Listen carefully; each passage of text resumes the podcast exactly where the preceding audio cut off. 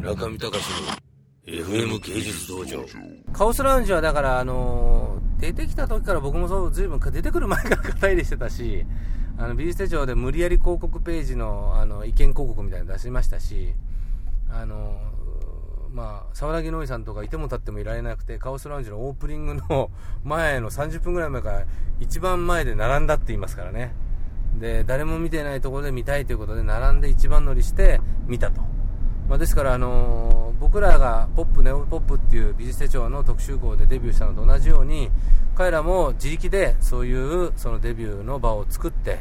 で、高橋コレクションという、まあ、ある意味日本の美術界の中では権威のそういうコレクターの方の場所で自分たちのステートメントを発表して作品を並べてみたと。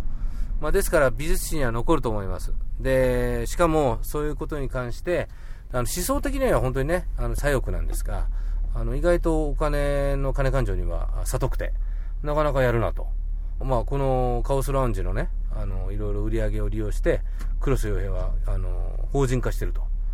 なかなかやるじゃないかと。ね。まあ、あの、本当に、その法人化することはどういう、どういうことか分かりませんけれども、まあ、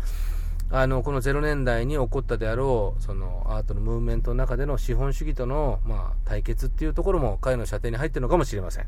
ただ、まあ、やっぱり、どっちかというと本当に誰でも絵が描けるよっていう、そういうこう、ムーブメント、 pixiv の中で起こって、それをもう一回再編集、再統合することでアートっていうのはコロンブスの卵だよと。そういうことがカオスラウンジの一番の成果だったと思います。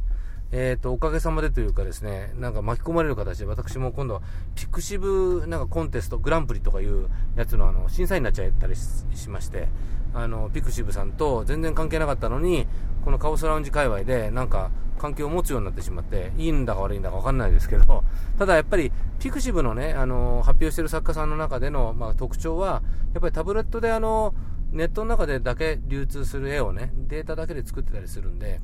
あの、現実の世界というか、あの、ペインティングであるとかドローイングみたいなものを、その、壁にかけて、それが売買するというものは成り立ちづらい。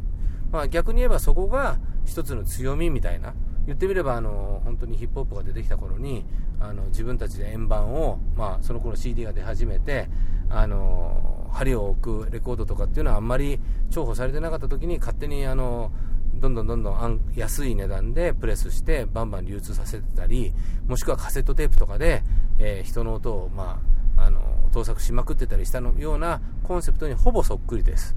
なので、えー彼らにとってはそういう作品を売買するってことは今のところ眼中ないかもしれないけれども、そのうち、あの